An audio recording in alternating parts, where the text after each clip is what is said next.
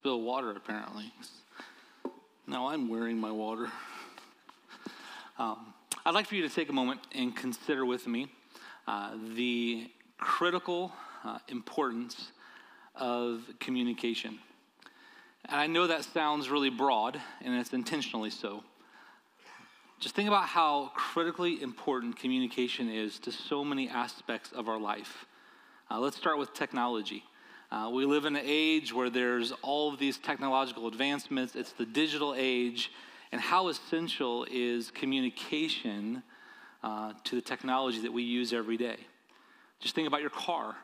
A number of wires, a number of sensors that all have to communicate with one another uh, for your car to function safely, uh, to function well, to get you from point A to point B and then on to point C.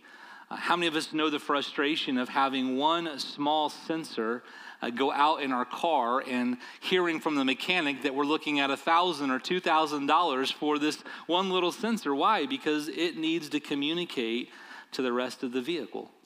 Uh, think about your cell phones, your tablets. Uh, we live in a world where communication happens through Wi Fi and wires and cell phone towers. How many of us know the frustration of seeing those words on a device, no service, or uh, trying to get a signal and, and, seeing the words no signal, uh, no signal detected? Communication is essential. It's essential in sports.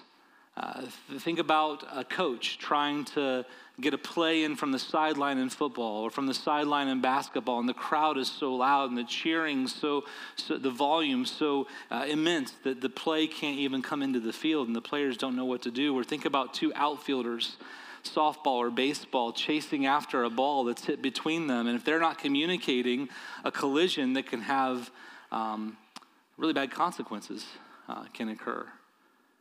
Even watching football last night, if you're, a, if you're an NFL fan, uh, seeing what was happening in the first half of the Jaguars game, where receivers aren't going to the right place or the play is just off, communication is essential in sports. Communication is essential in, in public safety. And communities spend hundreds of thousands of dollars to update, upgrade, maintain communication systems so that when you press those three numbers, 911, on your device, that it goes to a communications officer who then can get police officers, firefighters, paramedics, EMTs involved in what in the ways that you need them to be. And maybe you were paying attention on Wednesday and you saw that the FAA issued a full ground stop for what ended up being about an hour for all aircraft in the United States. A full ground stop. Do you know that 83,000 flights take place in the U.S.? In a single day. That involves commercial, freight, and private. 25,000 of those flights are commercial flights on aircraft that range in weight from 100,000 pounds to 1 million pounds. They transport 2.3 million passengers a day in the United States. And for an hour, the FFA said, sorry, not the FFA, that's, that's people that do stuff with agriculture. The FAA um, uh, said that uh, no one's going to fly. And the reasons were because there's a computer system that they deemed critical that wasn't communicating the right information to pilots as they would fly and maintain the correct flight path. That's pretty important information to communicate, isn't it? Communication is critical. And we can talk about technology, we can talk about sports, we can talk about public safety. Probably the way we see it the most is in our relationships. We all know how important communication is to a healthy relationship, don't we? Talking, writing, uh, for those that use sign language, signing. And even when our words that are spoken or written or signed aren't there, we know body language communicates a message. And how important those messages are to the health of a relationship in the home, in the workplace, at school on a sports team, communication is essential. We also know that it seems that the quality of the communication, alongside the quantity of communication, often dictates the health of that relationship. If, if you aren't talking, if you aren't engaging, whether it's with someone in your own home, someone you're married to, someone you're dating, someone you're on a sports team with, someone you work with, then you know likely there's going to be strain and difficulty in those relationships. Communication is essential. So it shouldn't surprise us as we think about our relationship with God, the creator of the universe, the one who made us, the one who formed us, the one who fashioned us, that communication isn't also extremely important in our relationship with God. Do you understand this astonishing truth that the creator of the universe, the maker of the heavens and the earth, the one who formed the mountains and the valleys and the oceans and placed the stars in the sky and knows them by name, the, the, the creator of all things desires to communicate with you. Just let that sink in for a moment. It is awe inspiring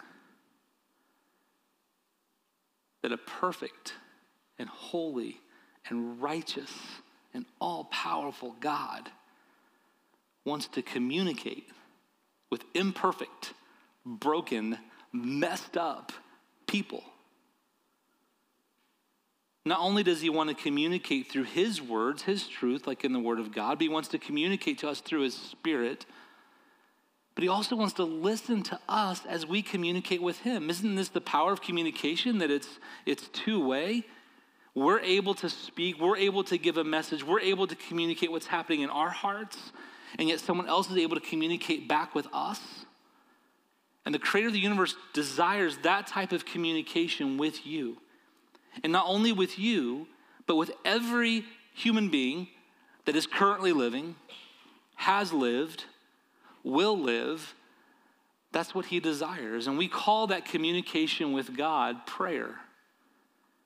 God gives us the opportunity to pursue him in prayer. We launched this strategic plan last week, a three year strategic plan for our church, where we're looking to be more intentional in pursuing Jesus pursuing one another, both within our church family, but also within our community and our world, and more intentional in pursuing our purpose. We want you to be intentional in pursuing your purpose. What's your next step? How does God want to use you in His kingdom today and tomorrow and into the future?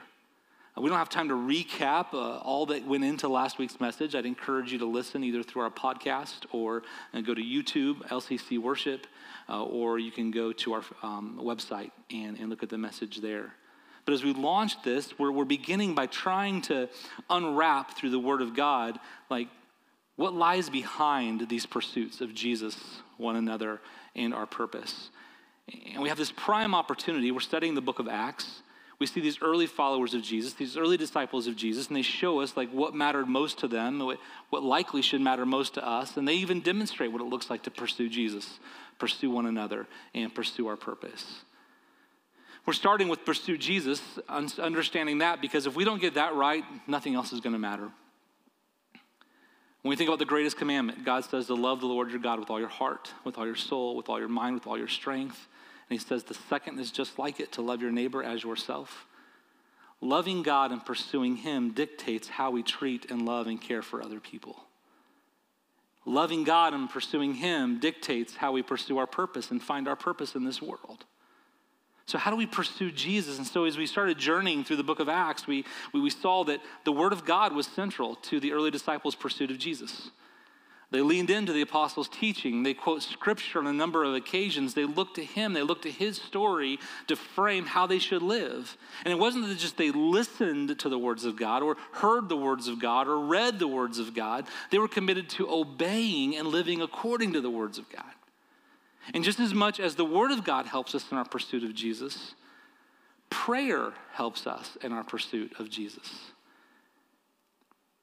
In fact, it's likely that your journey as a follower of Jesus, how far along you are, how much you are beginning to look like Him and live like Him, uh, will be directly related to the quality and the quantity of your prayer life. Do you communicate with the God? Of the universe. We, we could journey a lot of places in the book of Acts uh, to learn about prayer. In fact, if you go from beginning to end the book of Acts, there are 19 direct references to prayer, where the word pray, praying, prayer specifically occurs. 19. And that doesn't include the indirect references to prayer. Where do we often see Paul when he comes into a new city proclaiming the good news about Jesus? At a synagogue. What were the synagogues? They were places of worship where prayer and reading the scripture and being among a community of like minded believers, uh, where those things happened and took place and unfolded. Prayer is prevalent throughout the book of Acts. In fact, from the very beginning, we see the disciples of Jesus earnestly praying. When, when Jesus ascends into heaven uh, in Acts chapter 1, verse 14, it tells us that the disciples go back and they gather with a group of about 120 people and they just spend their time praying and seeking God. God, what do you want? Pouring their hearts out to Him, listening for His direction. By the time we get to Acts chapter 2, there's been this incredible sermon by Peter. The Holy Spirit has done some great work. Thousands are added to the number of followers of Jesus. And here's the descriptor in Acts chapter 2, verse 42 of what things look like. It says, They devoted, these are these early believers, they devoted themselves to the apostles' teaching and to fellowship, to the breaking of bread, and to prayer. One of the defining characteristics of the early followers of Jesus is that they were men and women, young and old, who were devoting themselves to prayer. Like they were committed to seeking Him. And again, that shouldn't surprise us. When we think about the number of these early believers, they came from Jewish backgrounds. We know that the Jewish people had built into the rhythm of their life a pattern for prayer. At a minimum, three times a day, they would stop and they would seek God in prayer. Beyond the, the three times of prayer a day, we know that most Jews, faithful Jews, would recite the Shema, a prayer born out of Scripture, Deuteronomy chapter 6, every day. We know from resources outside of Scripture, like the Talmud, that even before the first century when Jesus comes, that many Jews were praying prayers of the moment, what they would call blessings. That they would pray these little prayers before they ate, before they washed their hands, before they drank something. There was even a prayer before they used the restroom. I meant to bring it with me, but it's something along the lines of Blessed are you, Lord our God and it goes on to say that if any of the holes in our body were sewn shut, we would cease to be able to live. True statement, correct?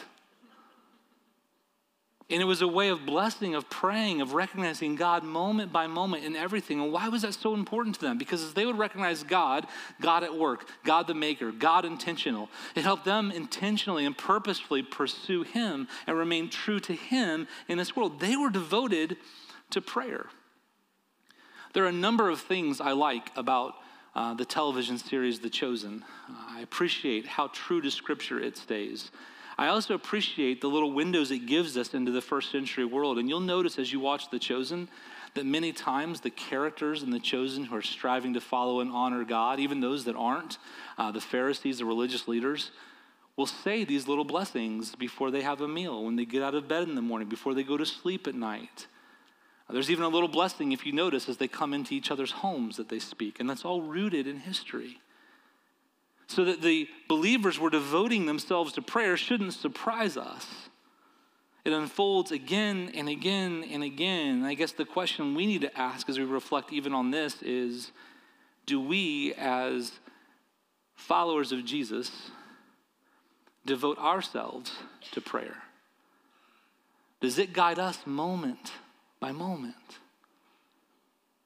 Or do we relegate it to just a few minutes at a meal or just a few minutes, a few days a week in the morning?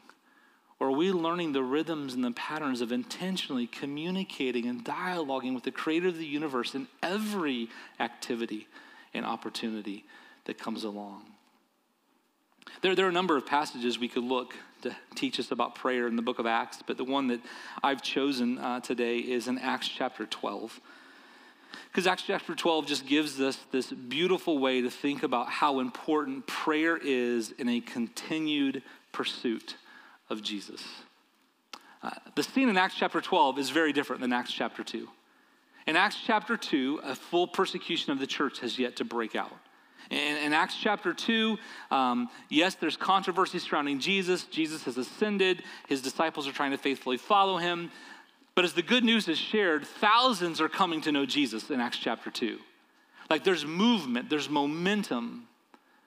By the time we get to Acts chapter 12, there's more persecution. Listen to this description in Acts chapter 12, 1 through 4. It was about this time that King Herod arrested some who belonged to the church, intending to persecute them. He had James, the brother of John, put to death with a sword. When he saw that this met with approval among the Jews, he proceeded to seize Peter also. This happened during the festival of unleavened bread. After arresting him, he put him in prison, handing him over to be guarded by four squads of four soldiers each. He intended to bring him out for public trial after the Passover. That paints a pretty dark picture. Herod, uh, the leader commissioned by Rome to kind of keep the Jews, you know, behaving rightly, organizes an intimidation campaign against the church. It says that he sought out Christians to arrest them and persecute them. Now, I told you last week that the word that we get pursue from in Scripture is used to speak of persecution. That dioko, where you intentionally, intentionally and decisively act and move towards something and take action towards something. So, in the case of persecution, you intentionally move towards an act to harm someone. But that's not the word for persecution we have in the original language here. The word we have here has to do with acting violently towards, mistreating, and harming.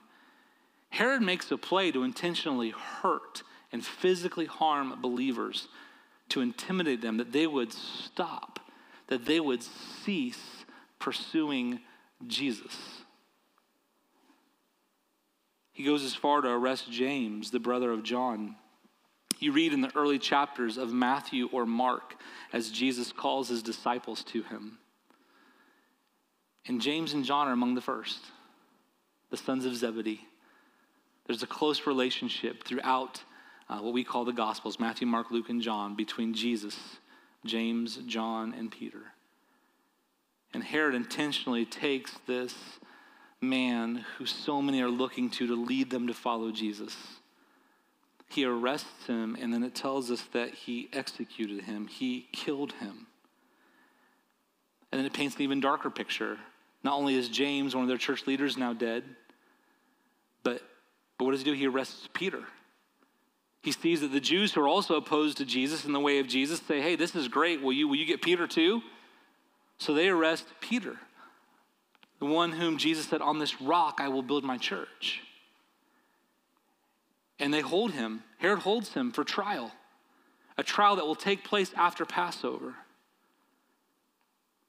Some of you are astute.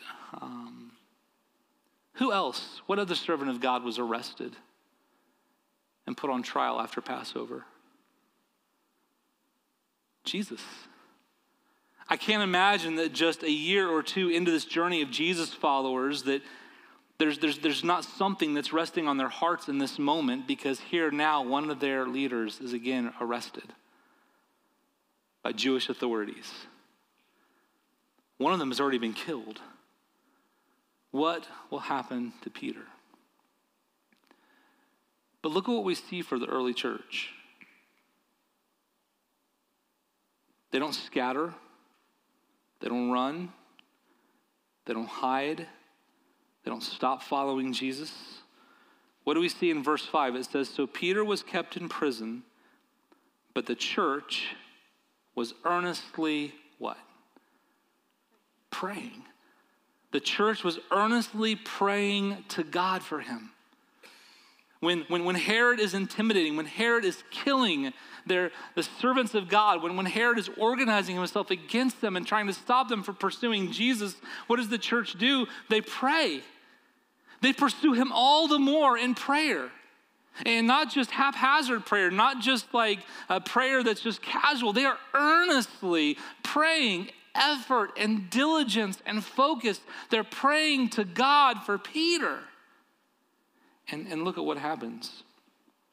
The night before Herod was to bring him to trial, Peter was sleeping between two soldiers, bound with two chains. Who knew there were rappers then, right? And sentries stood guard at the entrance. Suddenly, the angel of the Lord appeared, and a light shone in the cell. He struck Peter on the side and woke him up. Quick, get up, he said, and the chains fell off Peter's wrists. Then the angel said to him, Put on your clothes and sandals, and Peter did so.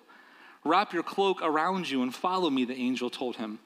Peter followed him out of the prison, but he had no idea that what the angel was doing was really happening. He thought he was seeing a vision. They passed the first and the second guards, came to the iron gate leading to the city. It opened for them by itself, and they went through it. When they'd walked the length of one street, suddenly the angel left him. Then Peter came to himself and said, Now I know without a doubt that the Lord has sent his angel and rescued me from Herod's clutches and from everything the Jewish people were hoping would happen. When this had dawned on him, he went to the house of Mary, the mother of John, also called Mark, where many people had gathered and were praying. Peter knocked at the outer entrance, and a servant named Rhoda came to answer the door. When she recognized Peter's voice, she was so overjoyed she ran back without opening it and exclaimed, Peter's at the door. You're out of your mind, they told her. When she kept insisting that it was so, they said it must be his angel.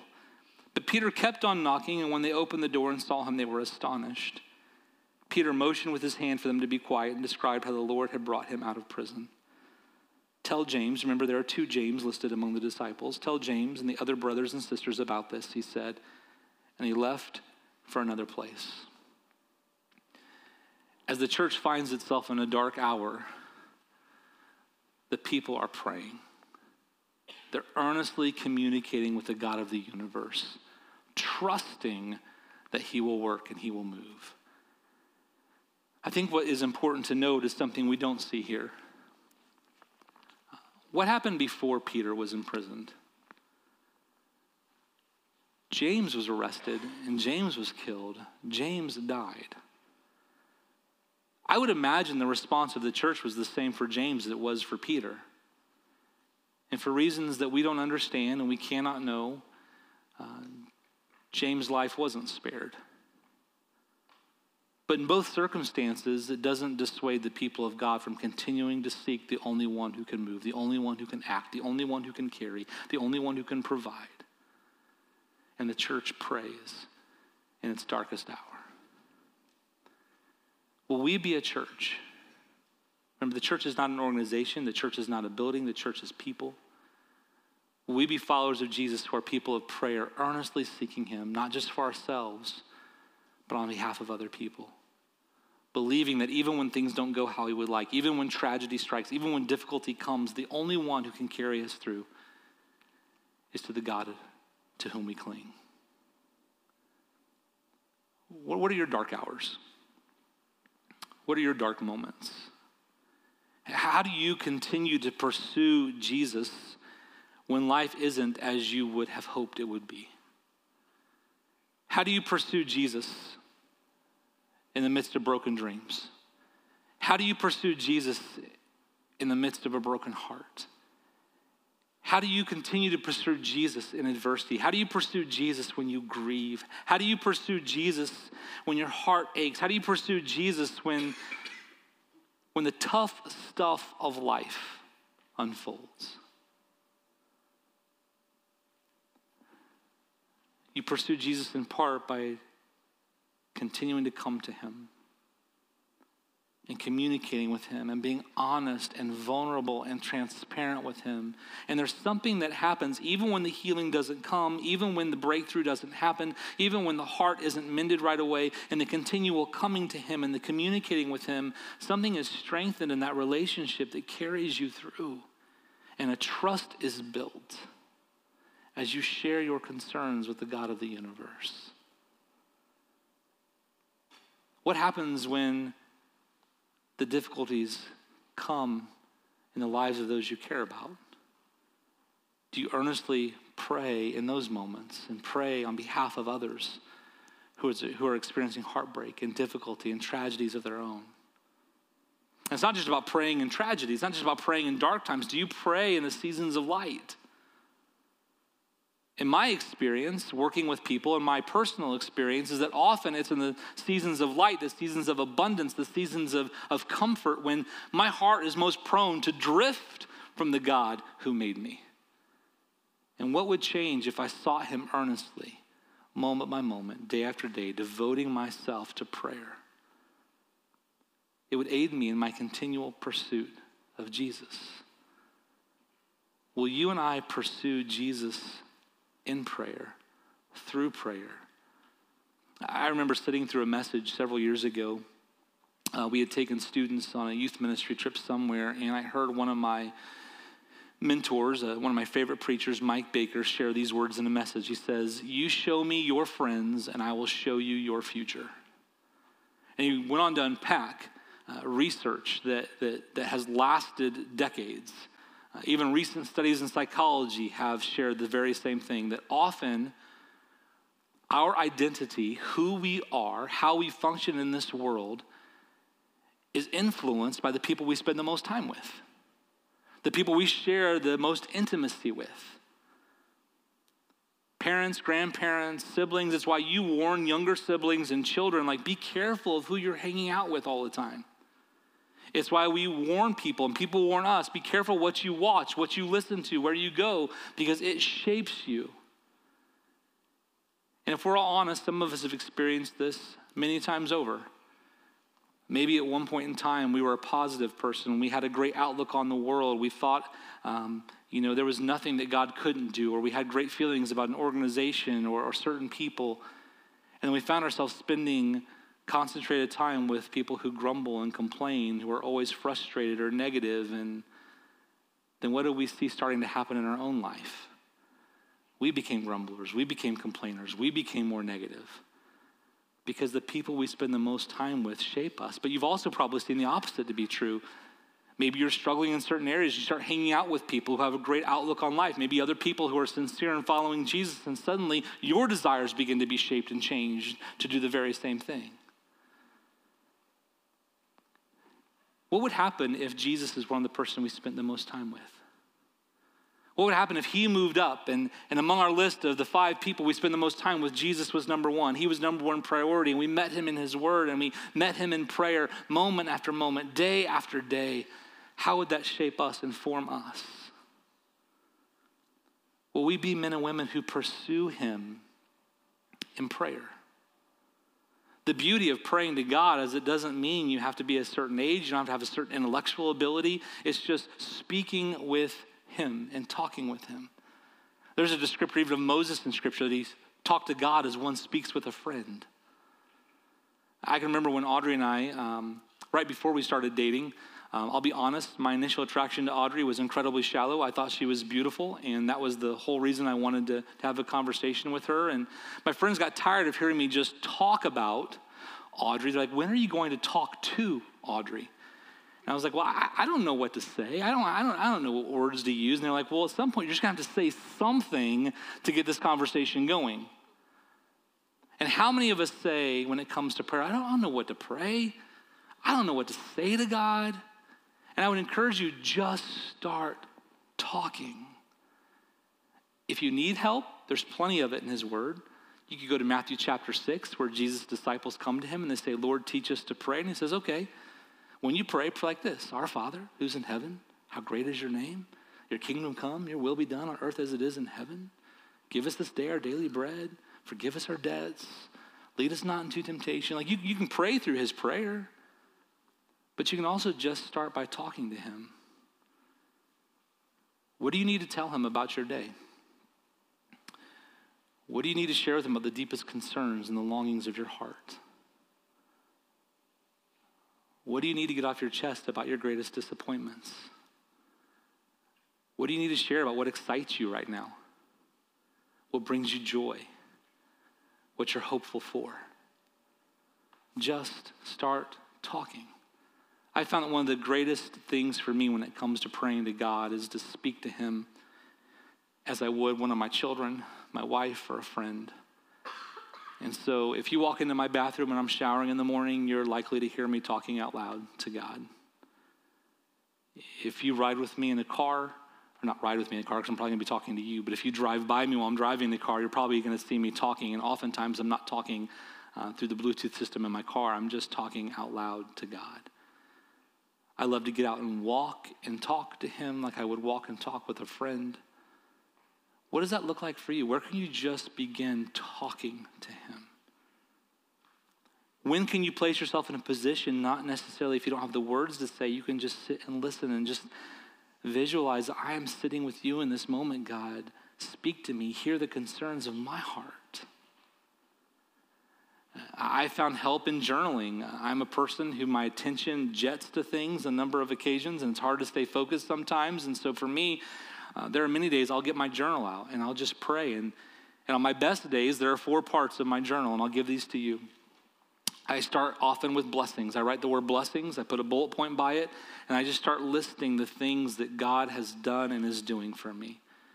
That keeps me from kind of wallowing in this place of um, not being thankful or being ungrateful or discontent. The next bullet will be burdens, and I will list a number of burdens. And many of you have shown up there sometimes, not because you're a burden to me, but because of the burdens that you bear. When you're going through grief, when you're going through difficulty, when you're facing surgeries, like, I will pray for you. I will pray for our church. I will pray for my family. A third section often is just a section where I'm just pouring out my heart. God, here's what I'm feeling right now. Here are the struggles that I'm having. And then a fourth section, again, these are my very best days, and it's not every day, uh, is a section where I will record the scriptures that I've read for that day and ask God, what are, you, what are you saying to me? What do you want me to do with this? So whether it's talking out loud or it's in a journal, it's making that space to say, God, I'm going to pursue you by speaking with you. And again, it's not that every prayer I pray gets answered in the ways that I would want. Sometimes James still dies and Peter is saved. But as I continue to pursue him in both, my trust for him and in him builds. And it keeps my heart and my life oriented towards him. Will we be men and women who pursue Jesus in prayer? Maybe when you don't have the words, another thing you can do is pray scripture. Uh, maybe if we're even looking at uh, Acts chapter 12 today, a place you might choose, some words you might choose, is when it says that um, the church was earnestly praying to God for him. Maybe you just simply say, God, what do you want me to be earnestly praying for? And as someone comes to mind, as some situation comes to mind, say, God, I earnestly pray to you for blank. Or maybe you read a command of His, a promise of His, and you re articulate that in your own prayer to Him and see how God weaves your heart with His and draws you more into His life and a life of obedience as you pursue Jesus in prayer. The final encouragement I would offer is that this invitation to prayer is open to every single one of us. Uh, we can all pray. It doesn't matter who we're praying to. Uh, as exciting as it was to, to see so many people unite their voices around praying for Damar Hamlin, one thing that we do have to acknowledge is that there was very little said about who we're praying to. If we're not praying to the one true God of the universe, those prayers aren't going to affect the things that we hope they will. The God of the universe, the God who made you, the God of Jesus Christ, invites you to speak to him, to ask him, and then to trust him as he moves and he acts. Let's pray. God, I thank you. I thank you for the invitation. Father, if we're honest, a bewildering invitation that you, the creator of the universe, would invite us to pray. That you would hear our voices. That, Father, even when hundreds of millions of people pray at the same time, you can still hear and discern and you move. God, would you help us develop into a people that pursues you in prayer, pursues Jesus in prayer?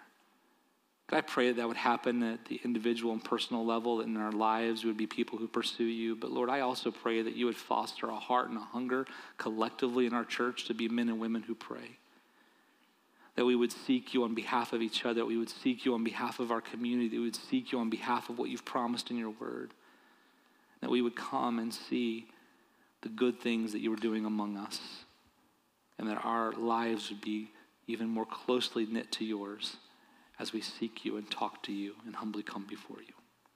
Would you be honored and praised? Amen.